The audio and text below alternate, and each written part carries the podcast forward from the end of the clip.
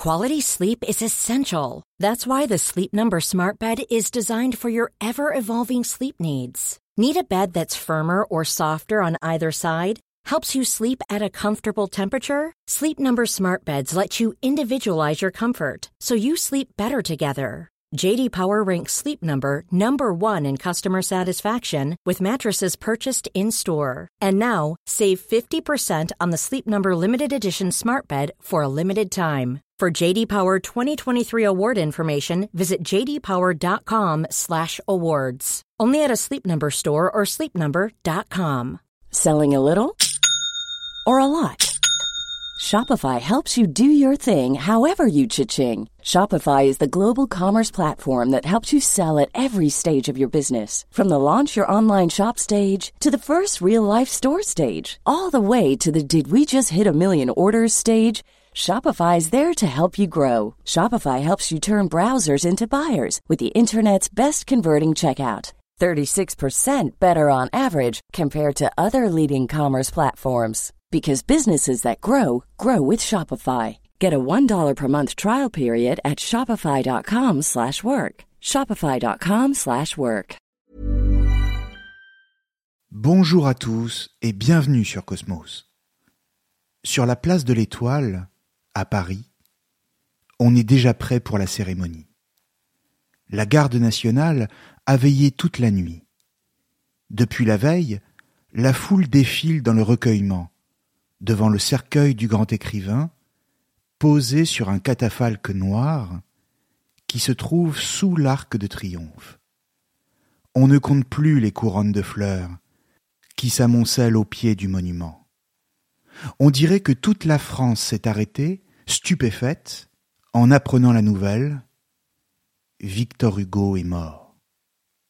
Et en ce 1er juin 1885, le jour des funérailles nationales, les écoles et les administrations resteront fermées et les assemblées ne poursuivront pas leurs travaux. Un million de personnes se tiennent sur les Champs-Élysées, dans l'espoir d'apercevoir quelque chose. Et de mémoire de Parisiens, à cette époque, on n'avait jamais vu ça. Un million de personnes pour un poète. Comment expliquer une telle chose? Ce n'est pas à des funérailles que nous assistons, c'est à un sacre, dira-t-on à ce moment-là. À onze heures du matin, vingt et un coups de canon retentissent. Un frisson parcourt la foule, c'est le début de la cérémonie. Quelques discours sont prononcés que personne n'entend, puis enfin, on place le cercueil dans un modeste corbillard, flanqué d'un portrait du défunt, et la lente procession s'engage, jusqu'au Panthéon, où il reposera comme une divinité. Et pourtant, quatre-vingt-trois ans plus tôt, qui aurait pu prévoir une telle destinée? Comment expliquer son parcours et surtout, qui fut vraiment Victor Hugo? Pour le comprendre, il faut garder à l'esprit que l'histoire personnelle de Victor Hugo s'inscrit sur la toile de fond beaucoup plus large de la grande histoire, en l'occurrence celle de la France, et cela avant même sa naissance. Jusqu'à sa mort, le parcours personnel de l'homme, de l'écrivain, et bien sûr de l'homme politique, est à comprendre au rythme des bouleversements que la France connaît. En somme, Victor Hugo, c'est l'homme d'une époque, c'est l'homme dont la vie est le reflet de son siècle. Et ce contexte historique, au moment où commence son histoire, c'est d'abord celui de la Révolution française. Son père, Joseph Léopold Hugo, est alors un jeune militaire, sans héritage et sans fortune, mais à qui la Révolution va offrir, comme à bon nombre de jeunes gens de cette époque, de nouvelles perspectives d'élévation sociale. Il participe aux guerres révolutionnaires et écrase les révoltes favorables à la monarchie dans l'ouest de la France. C'est à cette occasion qu'en 1795, il a environ 22 ans, qu'il va rencontrer une jeune fille issue de la bourgeoisie nantaise, Sophie Trébuchet, elle-même âgée de 23 ans. Leur mariage sera célébré à Paris deux ans plus tard, et trois garçons naîtront de leur union, Abel en 1798, Eugène en 1800, et enfin Victor, qui voit le jour à Besançon le 26 février 1802.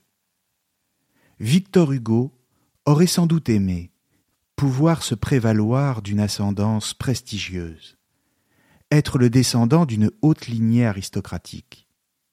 Et il tentera à de nombreuses reprises dans ses écrits de dissimuler, sinon ses véritables origines, du moins le chaos du contexte familial de son enfance. Mais la vie de la famille Hugo, en réalité, est rythmée par les déménagements causés par les incessants changements d'affectation de Léopold, dont la carrière est, il est vrai, de plus en plus brillante.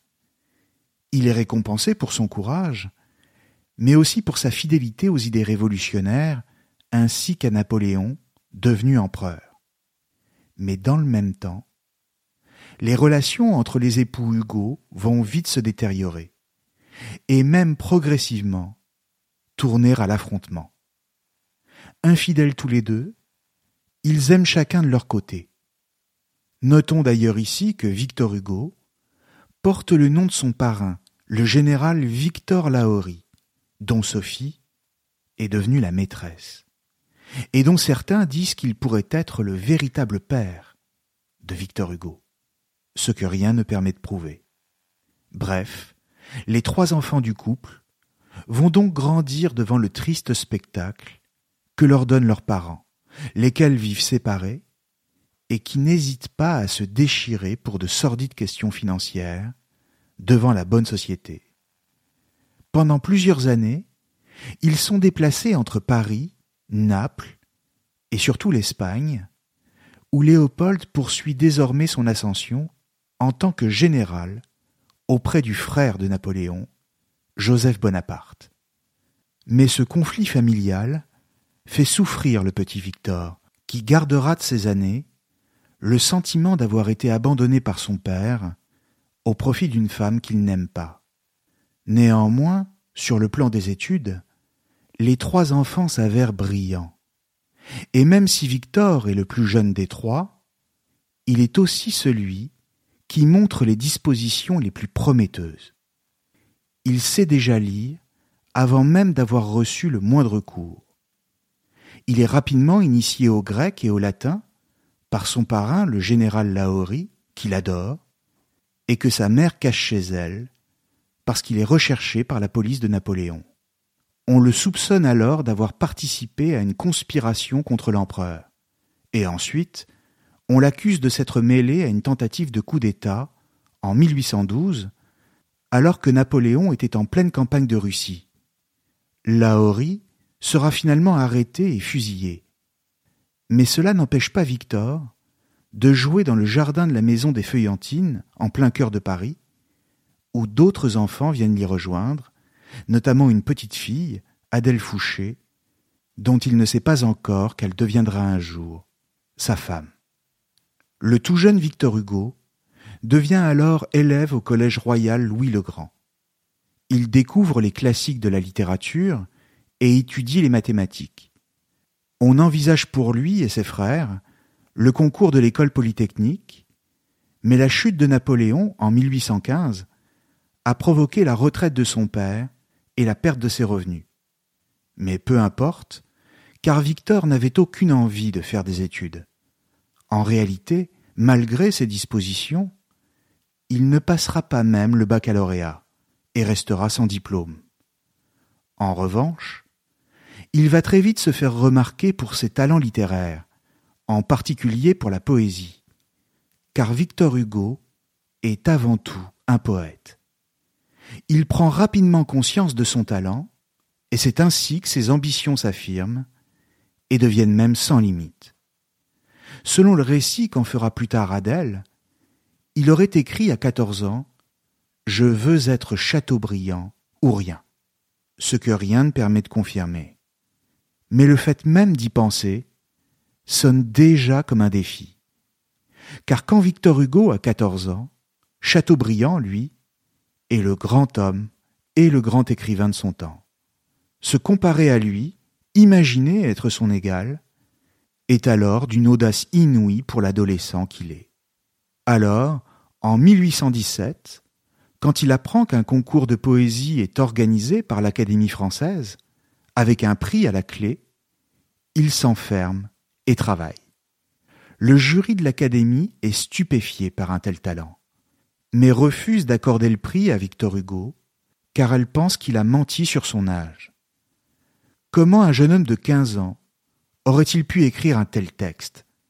La chose leur paraît impossible.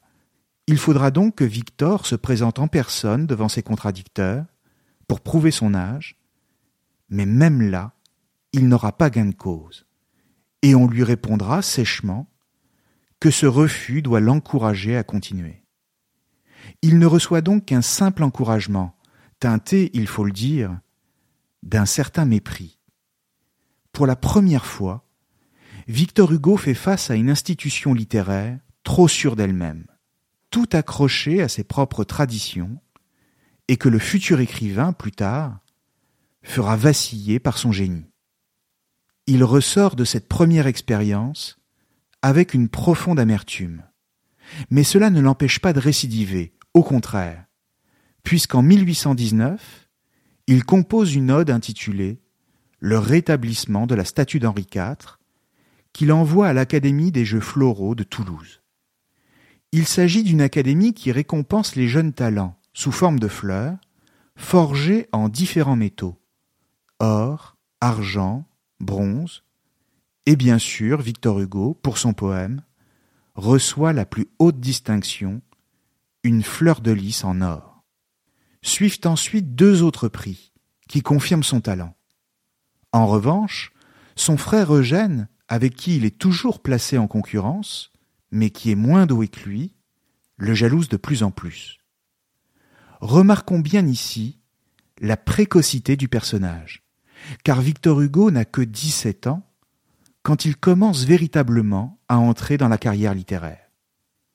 Il ne se contente pas de dire qu'il sera un grand écrivain, il est déjà en train de le devenir.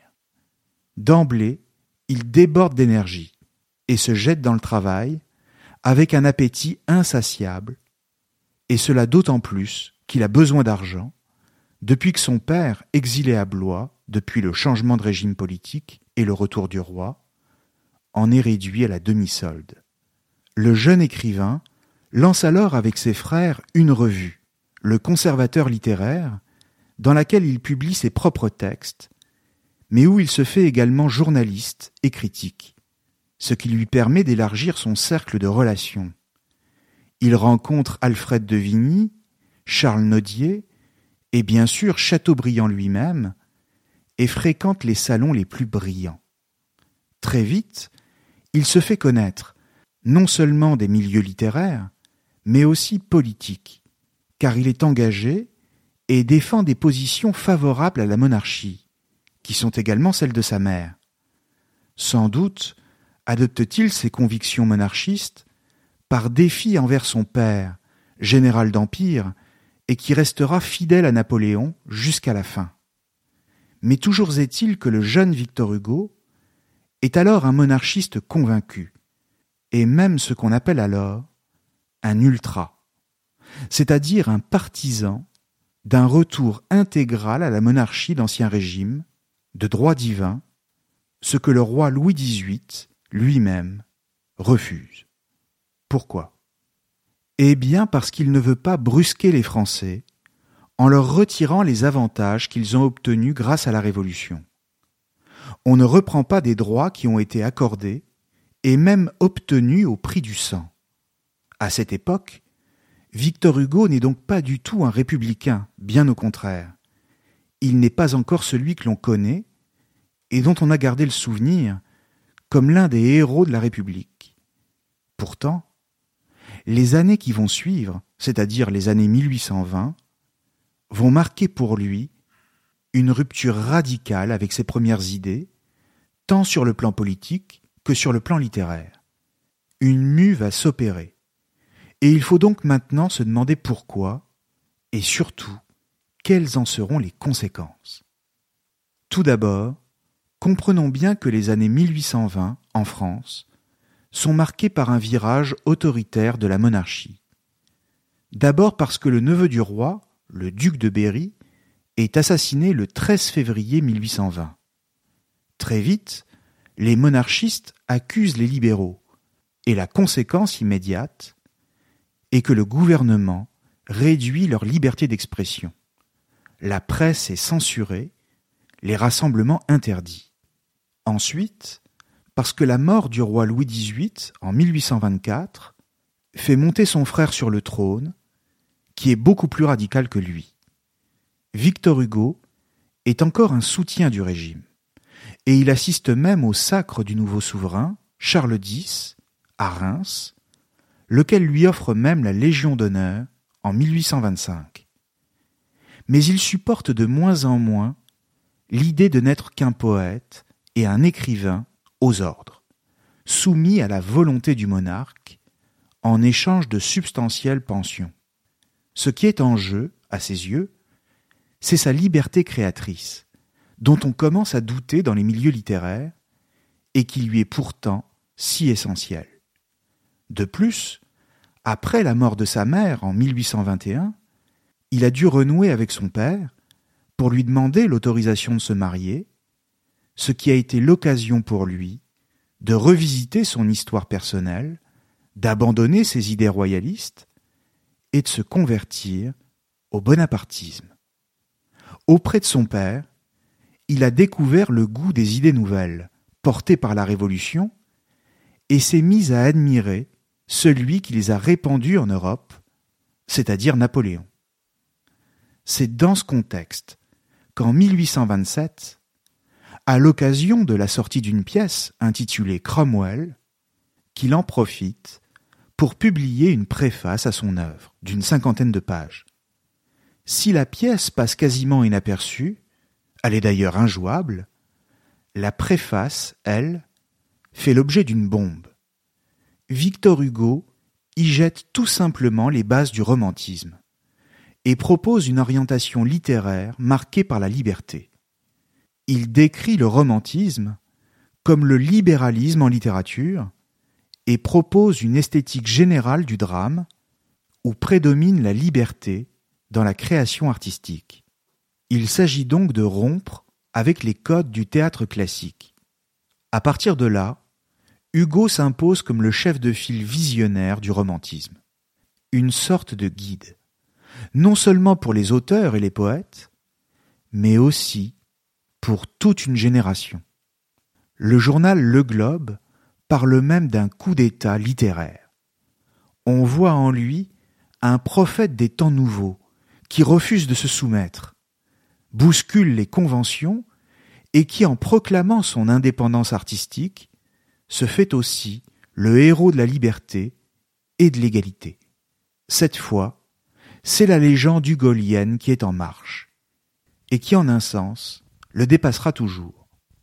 À partir de là, les œuvres se suivent les unes après les autres, mais toujours avec une sorte de facilité déconcertante, et cela dans tous les genres littéraires, avec les recueils de poésie, Odes et Ballades en 1828 et les Orientales en 1829, ou le roman Le dernier jour du condamné, toujours en 1829, dans lequel il critique la peine de mort. S'agissant du théâtre, ces nouvelles pièces, à commencer par Hernani en 1830 et Ruy Blas en 1838, se présentent comme de véritables machines de guerre destinées à appliquer les principes exposés dans la préface de Cromwell. Avec Hernani d'abord, l'impact au sein de la société est tel que les représentations sont extrêmement mouvementées et donnent lieu à des scènes d'émeutes où les spectateurs partagés entre classiques et modernes, entre anciens et jeunes gens, entre conservateurs et libéraux, en viennent à s'empoigner. On se bat au théâtre, parce que l'on voit bien que les enjeux sont bien plus importants qu'un simple divertissement. C'est notamment le cas le soir de la première d'Hernani, le 25 février 1830, qui restera dans l'histoire comme la bataille d'Hernani. Comprenons bien que le théâtre de Hugo se fait alors l'écho de la crise sociale et politique de cette époque, et même l'amplifie. C'est ainsi que dans Ruy Blas, il est question des amours impossibles d'un laquais déguisé en grand seigneur, amoureux de la reine, faisant rire le public des souverains, lesquels n'occupent plus que le rôle de simples bonnets, dont même les domestiques contestent l'autorité. Ou si vous préférez, la littérature et le théâtre en particulier portent un enjeu politique. Pendant ce temps, et alors qu'il est tout occupé à son théâtre et à sa carrière, Victor Hugo se montre de moins en moins présent pour sa famille. Adèle, avec qui il s'est marié en 1822 et avec qui il a déjà quatre enfants, le trompe. Elle a pris pour amant un ami de Victor, qui se trouve aussi être un éminent critique littéraire, puisqu'il s'agit de Sainte-Beuve, avec qui elle aura une relation jusqu'en 1837 il ne se remettra jamais vraiment de cette trahison qui ébranle le bonheur bourgeois qu'il était parvenu à construire, et cela même s'il ne se prive pas de son côté de céder à la tentation. Cela va même avoir des conséquences sur sa poésie, laquelle prend, à partir de là, des intonations plus sombres et plus dramatiques, ce qui ne s'arrangera pas avec la mort de son frère Eugène en 1837. Mais le couple ne se sépare pas. Et cela, même quand bientôt, en 1833, Victor fera la connaissance d'une jeune actrice qui bouleversera sa vie, Juliette Drouet, avec laquelle il nouera une relation qui durera cinquante ans. C'est donc dans une double vie que va s'engager Victor Hugo, et même dans une triple vie, puisqu'il sera bientôt partagé entre Adèle, l'épouse infidèle mais affectueuse, Juliette, la maîtresse omniprésente et folle d'amour pour son grand homme, qu'il appelle Toto, et bientôt Léonie Donné, autre maîtresse avec laquelle il aura une liaison à partir de 1843 et qui durera sept ans. Lui régnera en despote sur ses femmes, dont il exigera toujours plus pour lui prouver leur amour. Il demandera même à Juliette d'abandonner carrières et projets personnels pour se consacrer entièrement à lui. Car il ne suffit pas à Victor Hugo d'être aimé, il lui faut, par-dessus tout, des preuves. Comprenons bien que l'homme, Hugo, a ses failles, ses faiblesses. Certes, c'est un homme d'une grande santé, grand mangeur, grand marcheur, amant insatiable, qui ne laisse jamais ses maîtresses en repos. Il a toujours eu une conscience aiguë de son génie, et cela depuis le plus jeune âge, renforcé par le fait qu'il n'a quasiment jamais connu que le succès et rarement l'échec. Néanmoins, il semble parfois donner prise au doute, par son goût des honneurs par exemple, sa tendance à embellir ses origines familiales, ou encore son besoin presque maladif d'être rassuré sur l'amour qu'on lui porte.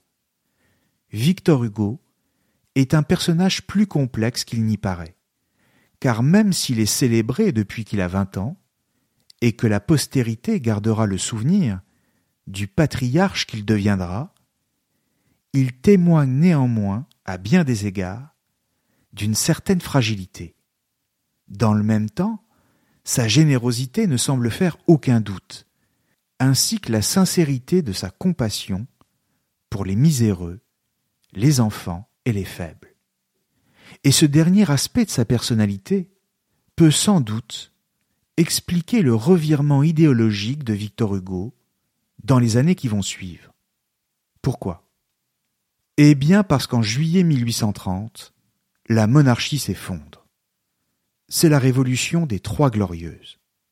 Or, celle-ci met en lumière les difficultés que rencontrent les classes les plus faibles de la société dans le contexte de la révolution industrielle.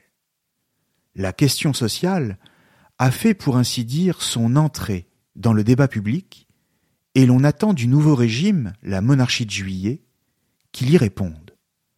La restauration de Louis XVIII et de Charles X a laissé place à une monarchie constitutionnelle fondée sur la bourgeoisie, avec non plus un roi de France, mais un roi des Français, et qui a pour nom Louis-Philippe d'Orléans.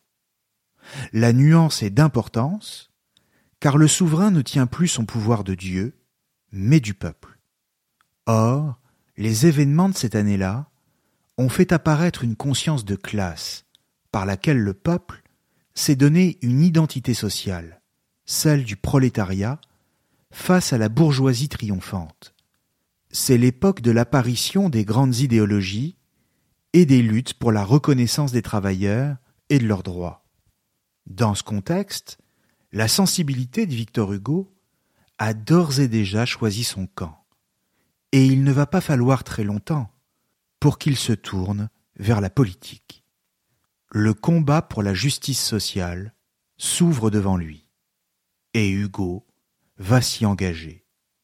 Mais c'est également un combat en faveur de l'instruction publique, de la construction européenne, ou encore contre la peine de mort. Et dans tous les cas, l'écrivain et le politique seront chez lui l'un au service de l'autre. Littérature et action seront indissociables. Il se sent dès lors investi d'une mission civilisatrice et en ligne de mire, c'est l'idée républicaine qui fait son chemin dans sa tête. Alors comment va-t-il s'y prendre? D'abord, gardons à l'esprit qu'au XIXe siècle, en France, l'activité politique est réservée à une élite sélectionnée par l'argent. On a le droit de vote, ou celui de se présenter aux élections législatives, seulement si l'on justifie d'un certain niveau de revenus. Autant dire que les élections sont jouées d'avance, car dans ces conditions, la cause du peuple ne sera jamais entendue.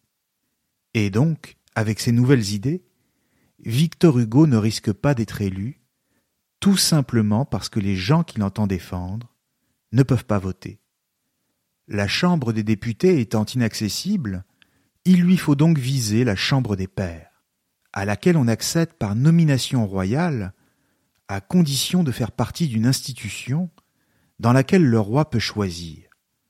Cette institution, pour Victor Hugo, en tant qu'écrivain, c'est l'Académie française, à laquelle il se présente quatre fois avant d'être finalement élu le 7 janvier 1841. Hugo est donc désormais académicien. Sa renommée et son prestige n'ont jamais été aussi hauts. Mais il appartient maintenant à une institution des plus conservatrices.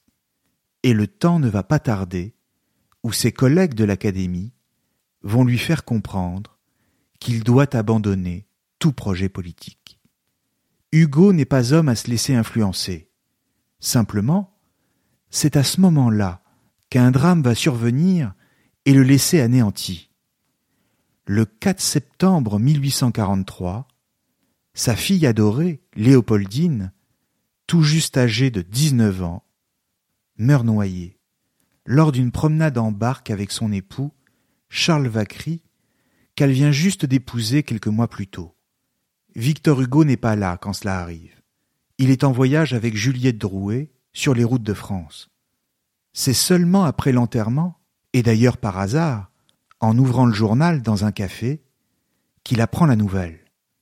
La perte de Léopoldine restera le plus grand drame de sa vie, lequel lui inspirera plus tard son recueil de poèmes, Les Contemplations. D'une manière générale, il s'agit d'une époque où Victor Hugo connaît une sorte de traversée du désert. Pour commencer, il n'écrit plus. Ses œuvres rencontrent moins de succès auprès du public, et les critiques s'acharnent contre lui, notamment Sainte-Beuve. N'oublions pas qu'il y a une femme, Adèle, entre les deux hommes, et que leur haine réciproque n'ira désormais qu'en s'amplifiant. En outre, en ce début des années 1840, sa vie personnelle ressemble de plus en plus à une sorte de vaudeville. Hugo met dans son lit toutes les femmes qu'il peut, comédienne, admiratrice, femme de ménage, et prête le flanc à tous les scandales, allant même jusqu'à disputer ses conquêtes à son propre fils, Charles. Les critiques reprocheront donc à Hugo non seulement son côté subversif, mais surtout son immoralité. Et même quand il est enfin nommé par le roi à la Chambre des Pairs, le 13 avril 1845, il manque de peu d'en être aussitôt exclu. Pourquoi? Eh bien parce qu'il est pris en flagrant délit d'adultère avec Léonie. Le mari, accompagné par les forces de l'ordre, surprend le couple, et l'on place la jeune femme en prison le temps de l'enquête pendant deux mois. Cette fois, l'affaire est grave, et la vie pour le moins dissolue de Victor Hugo se retrouve étalée dans les journaux. Mais enfin, il a le soutien du roi, et tout rentre dans l'ordre.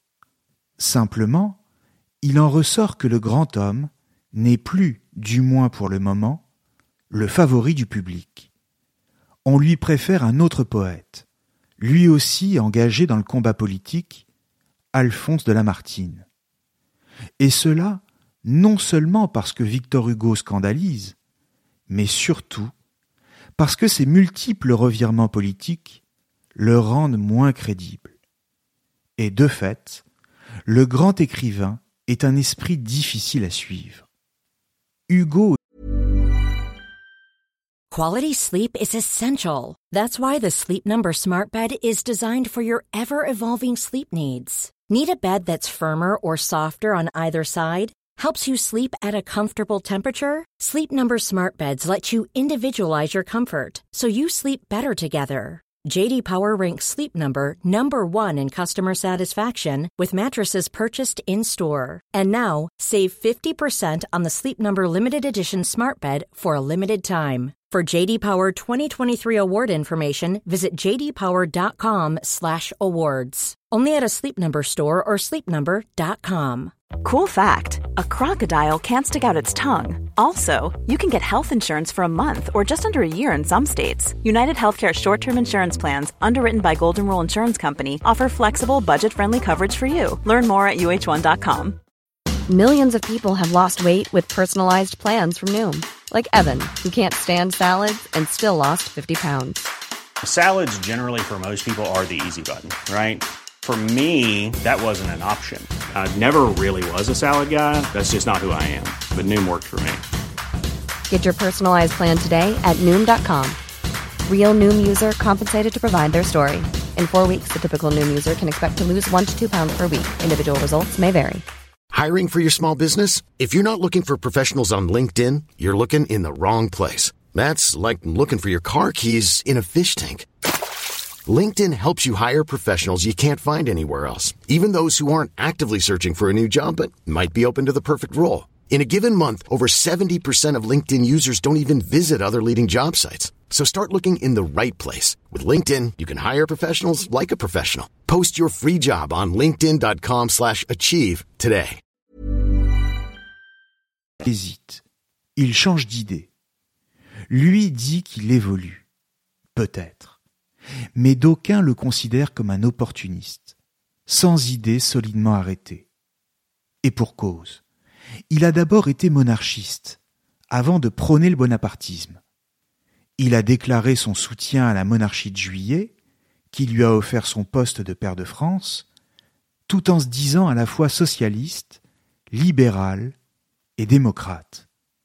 Bref, cela fait beaucoup de positions politiques bien différentes, et l'on comprend que ses contemporains aient eu du mal à savoir où était le vrai Victor Hugo. En réalité, il est toujours guidé par le même combat, celui de la justice sociale. Simplement, il ne veut pas d'une nouvelle révolution, il ne veut pas d'un progrès qui s'accompagnerait de la violence, des barricades et du sang. Et surtout, il ne veut pas d'un retour à la terreur d'un Robespierre. Hugo, c'est un humaniste.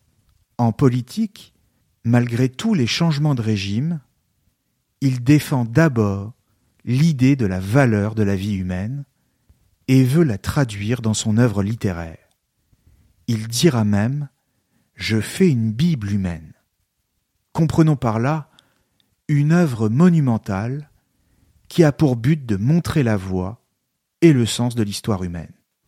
Or, si ses contemporains ont tant de mal à comprendre ce qu'il veut dire, c'est précisément parce que, au XIXe siècle, pour que les libertés soient reconnues, il a toujours fallu en passer par la violence révolutionnaire.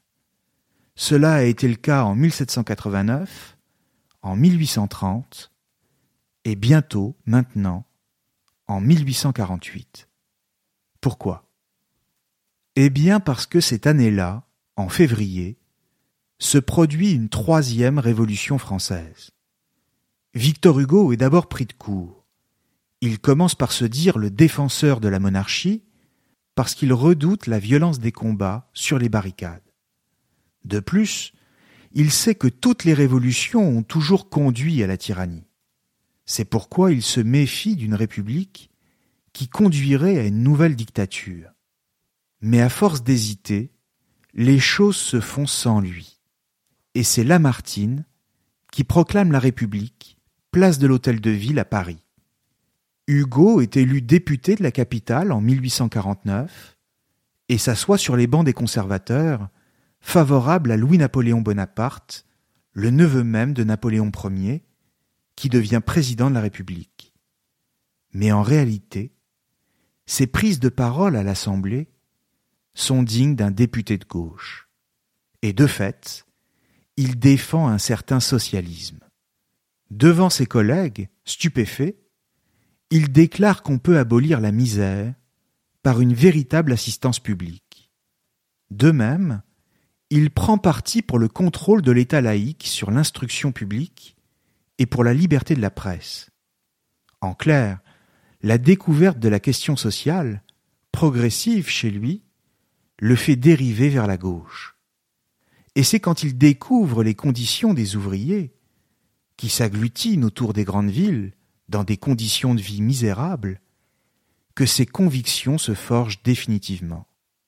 Ensuite, à partir de 1851, les choses vont s'accélérer il s'élève à l'Assemblée contre une révision de la Constitution qui permettrait à Louis-Napoléon Bonaparte d'être réélu. Il y voit une tentative de coup d'État. Il fustige ce Bonaparte qui tente de ressembler à Napoléon Ier. À l'Assemblée, Hugo, qui a décidément l'âme d'un tribun, fait sensation quand il s'écrie Quoi Parce que nous avons eu Napoléon le Grand, il faut que nous ayons Napoléon le Petit? Fin de citation. Cette fois, il est dans le collimateur du pouvoir. La réforme est rejetée, certes, mais le coup d'État aura bien lieu.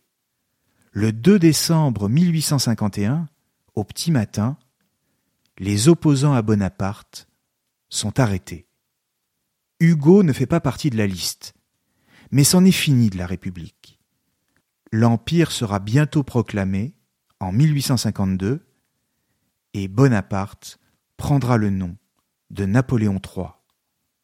Pour l'heure, Hugo tente un temps d'organiser une résistance. Quelques barricades sont mises en place dans les rues, mais c'est peine perdue. Et quand il comprend que le peuple de Paris ne se soulèvera pas, Victor Hugo comprend du même coup que sa sécurité n'est plus garantie et que son sort ne tient qu'à un fil. Des rumeurs courent même qu'on cherche à l'assassiner, et que sa tête est mise à prix. Il doit donc quitter le territoire au plus vite. Alors, il prend le train pour Bruxelles, incognito, comme un simple voyageur, caché sous une grosse casquette, et laisse à sa femme le soin de mettre à l'abri leurs biens matériels avant de le rejoindre. En clair, c'est l'exil. Et commence alors pour Victor Hugo un nouveau combat politique, qui plus que jamais passera par la littérature. Écrire, pour montrer à la France et aux Français qu'ils sont désormais les otages d'un gouvernement autoritaire. Pourtant, ce sont près de sept millions et demi d'électeurs qui plébiscitent le nouvel empereur des Français. Très vite, le pouvoir fait disparaître la devise de la République liberté, égalité, fraternité de tous les bâtiments publics. Alors, ne soyons pas trop durs avec Napoléon III, qui, malgré ce qu'en dira Hugo, fut néanmoins un grand homme politique, et fera même entrer le pays dans la modernité à bien des égards. Mais c'est aussi un homme qui se montrera bien naïf, notamment face à la Prusse et au chancelier Bismarck, au réalisme implacable. Pour l'heure, Victor Hugo quitte la France donc, et il ne la reverra que dix-neuf ans plus tard. En réalité, cet exil, sans doute nécessaire au début pour sauver sa vie, devient ensuite un exil voulu.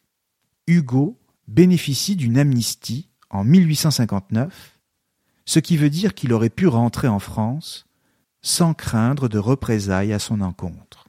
Mais s'il choisit de ne pas revenir, c'est maintenant parce que c'est une question de principe. Mais où est passé Victor Hugo exactement? Où se trouve-t-il?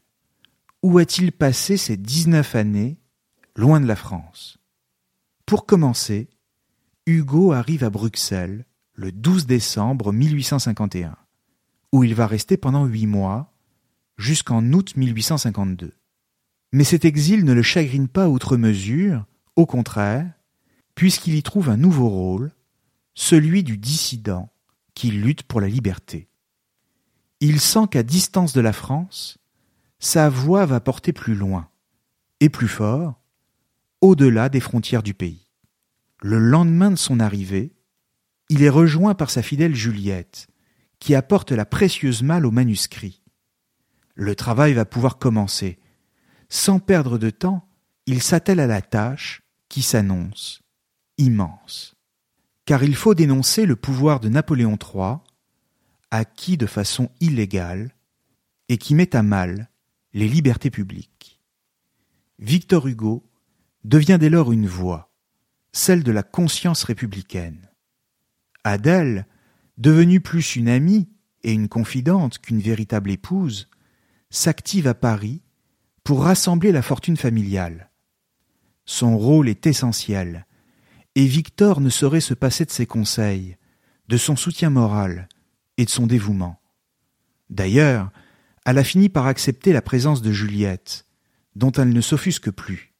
La situation est connue de tous, et tout le monde s'en accommode fort bien, y compris les enfants, Charles, François Victor et Adèle, qui portent le même prénom que sa mère. Mais Hugo a aussi le souci des apparences, et il ne permet pas à sa maîtresse de vivre sous le même toit que lui. Il la veut toujours là, non loin, mais il s'arrangera toujours pour lui trouver une maison à part. Entouré de ses femmes, comme un sultan, il se met au travail. Un premier texte est en préparation, Histoire d'un crime, qui sera publié en 1877. Le crime, bien sûr, c'est le coup d'État. Mais c'est surtout un autre pamphlet, extrêmement virulent, qui occupe l'écrivain, intitulé, toujours dans le même esprit, Napoléon le Petit.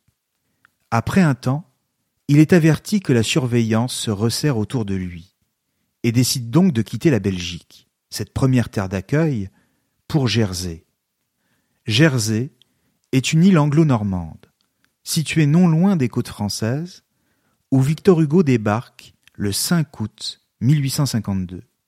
Non seulement il y sera à l'abri, mais de plus, l'endroit est connu pour être paradisiaque. Une île pour l'exilé, comme Napoléon lui-même à Sainte-Hélène. Voilà qui flatte son orgueil d'autant qu'à son arrivée, les habitants de Jersey, prévenus de son installation parmi eux, se pressent pour le voir et l'acclamer. Occupé à la composition d'un recueil de poésie, à forte tonalité politique, les châtiments, Hugo a quand même le temps pour des passions nouvelles, comme la photographie et le dessin.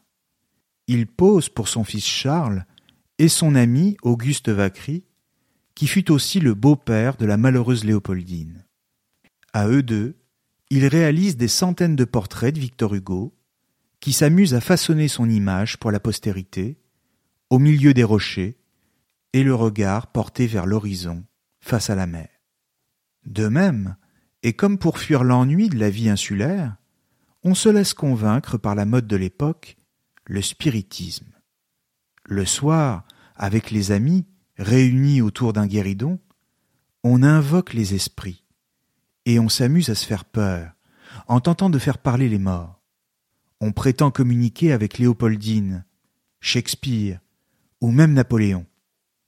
C'est que même si Hugo a rompu politiquement avec l'Église, il continue à croire en une réalité cachée au-delà des apparences, à un au-delà. Mais s'il aime à s'amuser, ce n'est pas pour autant qu'il en oublie ce qu'il considère comme une mission défendre les idées républicaines. Il s'indigne publiquement de la proximité et même des liens d'amitié personnels entre la reine d'Angleterre Victoria et Napoléon III, ce qui conduit les autorités britanniques à lui demander de quitter Jersey.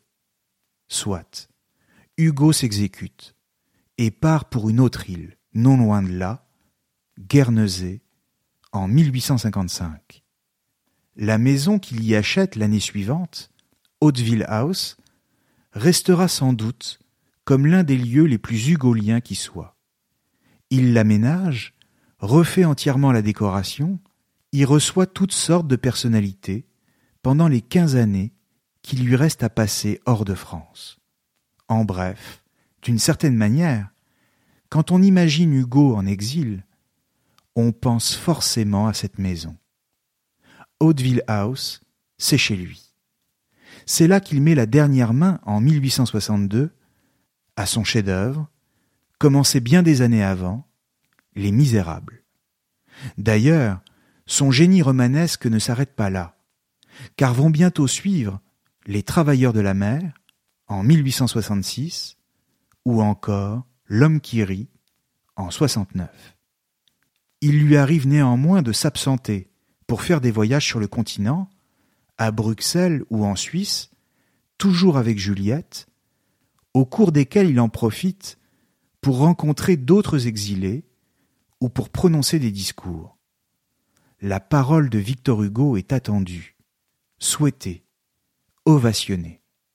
Il se prononce en faveur des États-Unis d'Europe, il entretient la flamme républicaine et appelle à la fraternité les différents peuples d'Europe. Et pendant ce temps-là, à mesure que les années passent, le climat international se détériore. Hugo est bien conscient des erreurs diplomatiques de Napoléon III, et il sait que les événements vont maintenant s'accélérer dans le sens d'un changement de régime en France.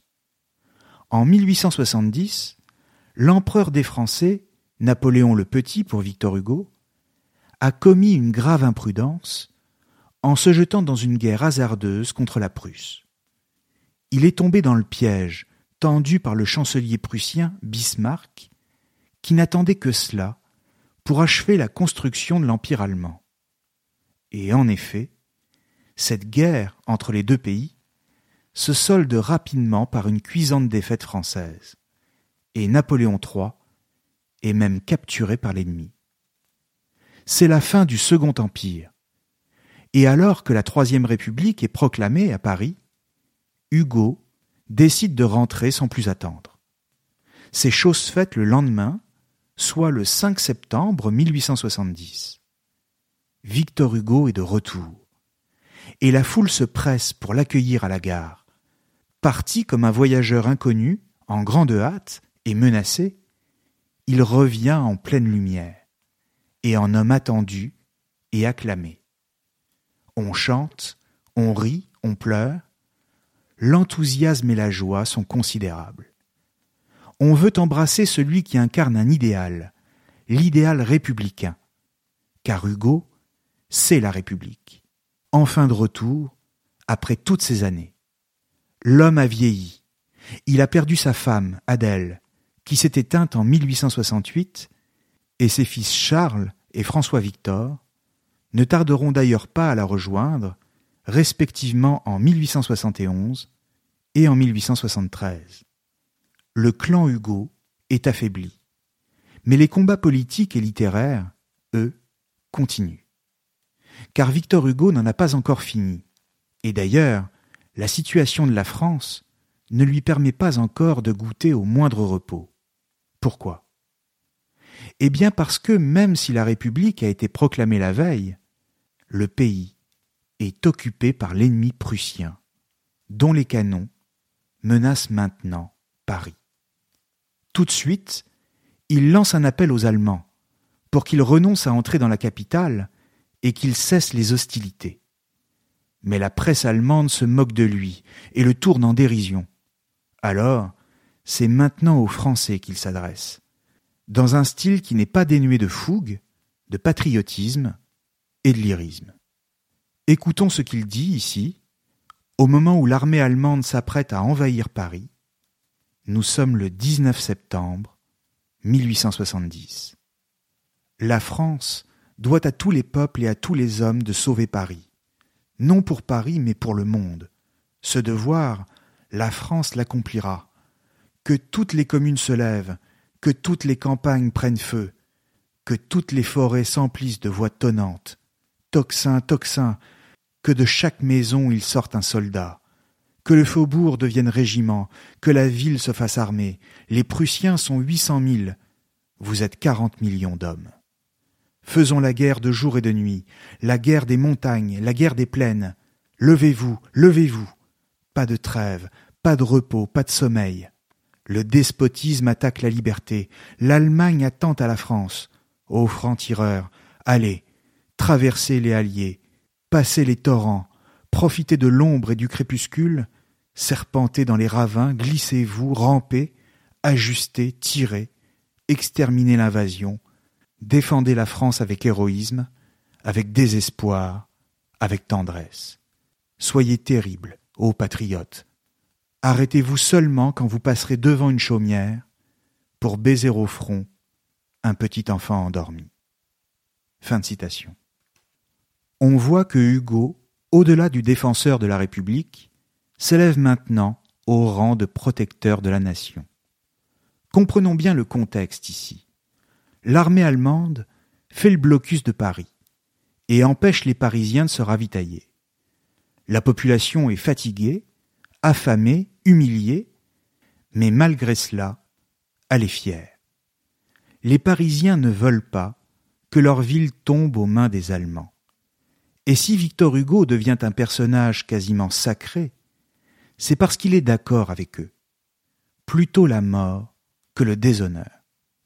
Pour la foule, il représente un espoir, parce que des centaines de milliers d'anonymes savent qu'il parle pour eux. Ils attendent que les Allemands quittent le territoire et que la vie puisse reprendre un cours normal. Mais s'ils restent, alors la guerre sera à nouveau inévitable. Expliquons en détail ce qu'il va se passer pour bien comprendre la position de Victor Hugo. Pour répondre à la situation, le gouvernement négocie un armistice avec les Allemands, lequel est signé le 28 janvier 1871. Il faut maintenant que cet armistice soit ratifié par une assemblée légitime. On organise donc des élections législatives à l'issue desquelles Victor Hugo est à nouveau élu député de Paris. Simplement, cette nouvelle assemblée est élue non pas par Paris seulement, mais par la France tout entière. Paris n'est pas la France. Or, si les Parisiens veulent la guerre plutôt que de subir une humiliation, comme je le disais à l'instant, les Français dans leur ensemble, eux, veulent la paix à tout prix. Et tant pis pour Paris. Ils donnent donc à cette Assemblée une majorité qui est en désaccord avec ce que réclament les Parisiens. Le climat est tel que les députés ne veulent pas siéger à Paris parce qu'ils ont peur de la colère de la population. Ils siègent d'abord à Bordeaux, c'est-à-dire le plus loin possible, et ensuite se rapprochent à Versailles. Et comme ils ont été élus pour faire la paix, alors ils vont accepter toutes les conditions des Allemands. Or, ceux-ci le paiement d'une dette de guerre de cinq milliards de francs or, l'annexion de l'Alsace et de la Moselle, et enfin de pouvoir défiler sur les Champs-Élysées devant les Parisiens, ce que le député Hugo refuse. Hors de question d'accepter le déshonneur et l'humiliation.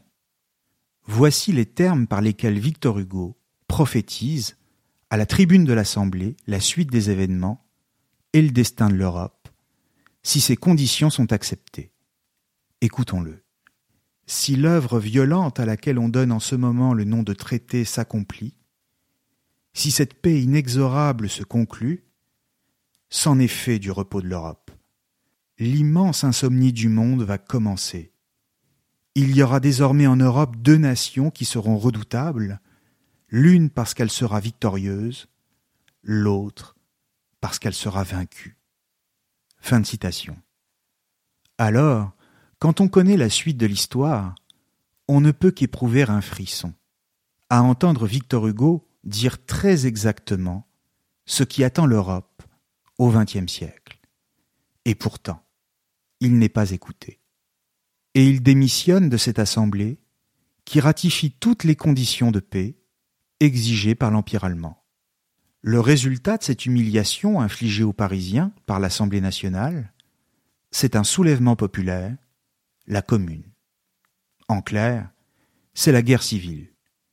Et cela, pour paraphraser Hugo lui-même, devant l'éclat de rire affreux des Prussiens. La position de Victor Hugo est donc double.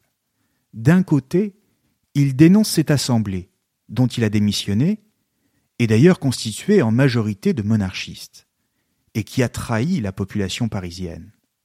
Et d'un autre côté, il rejette la violence des insurgés de la commune parce que la guerre civile ne peut pas être une solution. Ce qu'il voit, c'est les Français qui se battent entre eux, sur la toile de fond d'une république qui s'humilie devant l'Allemagne et qui se montre indigne avec des Parisiens qui souffrent. La répression que le gouvernement exercera alors sur les Parisiens insurgés pour rétablir l'ordre sera d'ailleurs terrible et sans pitié. C'est un véritable déchaînement de violence contre les communards, dont l'épisode final, en mai 1871, est connu comme la semaine sanglante. Plus tard, l'amnistie pour les communards sera le dernier grand combat de la vie de Victor Hugo, de plus en plus à gauche, une fois qu'il aura été élu au Sénat en 1876. Comprenons bien que ces années, la décennie 1870, est décisive pour la République, car le pays, de tradition paysanne et méfiant envers les élites politiques, hésite toujours à revenir à la monarchie. Pour le dire simplement, le XIXe siècle est pour la France comme une sorte de mouvement de balancier entre les acquis de la Révolution et les idées républicaines d'une part, et la tentation toujours présente de restaurer l'Ancien Régime. Face à cette hésitation du peuple, Victor Hugo, lui, semble pour sa part avoir définitivement tranché, et il apportera tout au long de ces dernières années tout son poids à la cause d'une République bienveillante, sociale et égalitaire. Notons que c'est seulement avec les lois constitutionnelles de 1875 que ce débat est refermé, définitivement, soit près d'un siècle après le début de la Révolution, laquelle aura donc duré plus longtemps que prévu. La France sera dès lors une république. Victor Hugo est désormais arrivé au soir de sa vie. Sa douce Juliette a rendu son dernier soupir en 1883 et lui-même se tient prêt à aller la rejoindre. Et alors que les honneurs pleuvent sur lui, il se plaît encore à jouer son dernier acte, plus tendre que celui de l'écrivain, plus beau que celui de l'homme politique, celui d'être grand-père. Grâce aux deux enfants que son fils Charles a laissés derrière lui, Georges et Jeanne Hugo. C'est donc dans la paix que le patriarche s'en va, le 22 mai 1885, des suites d'une congestion pulmonaire. L'Assemblée décrète des funérailles nationales. Alors, on dresse un catafalque sous l'Arc de Triomphe à Paris, sur lequel on a placé un immense crêpe noir, et où l'on peut lire Notre-Dame de Paris, Les Misérables, Les Travailleurs de la mer, la légende des siècles, Les Contemplations, c'est-à-dire les titres des œuvres du grand écrivain, lesquels sonnent ici comme des noms de victoires, des batailles littéraires, et dont la gloire recouvre leur auteur pour l'éternité. Un million de personnes suivent le cortège, comme je le disais tout à l'heure, lequel conduit Victor Hugo au Panthéon? Cette apothéose, c'est celle d'un génie littéraire, bien sûr. Mais cela ne saurait expliquer totalement cette émotion nationale et cette marée humaine dans les rues de la capitale ce jour-là. Qu'est-ce que ces gens viennent donc saluer alors? Si ce n'est pas seulement l'auteur, l'homme politique engagé ou l'homme? La réponse est peut-être ailleurs. Car avec les yeux de leur cœur, ce que ces milliers de personnes anonymes regardent s'éloigner, c'est toute l'histoire de leur siècle. Pour eux, qu'il l'ait jadis applaudi ou insulté, Victor Hugo, c'est le dernier des géants. Merci à tous et à très bientôt sur Cosmos.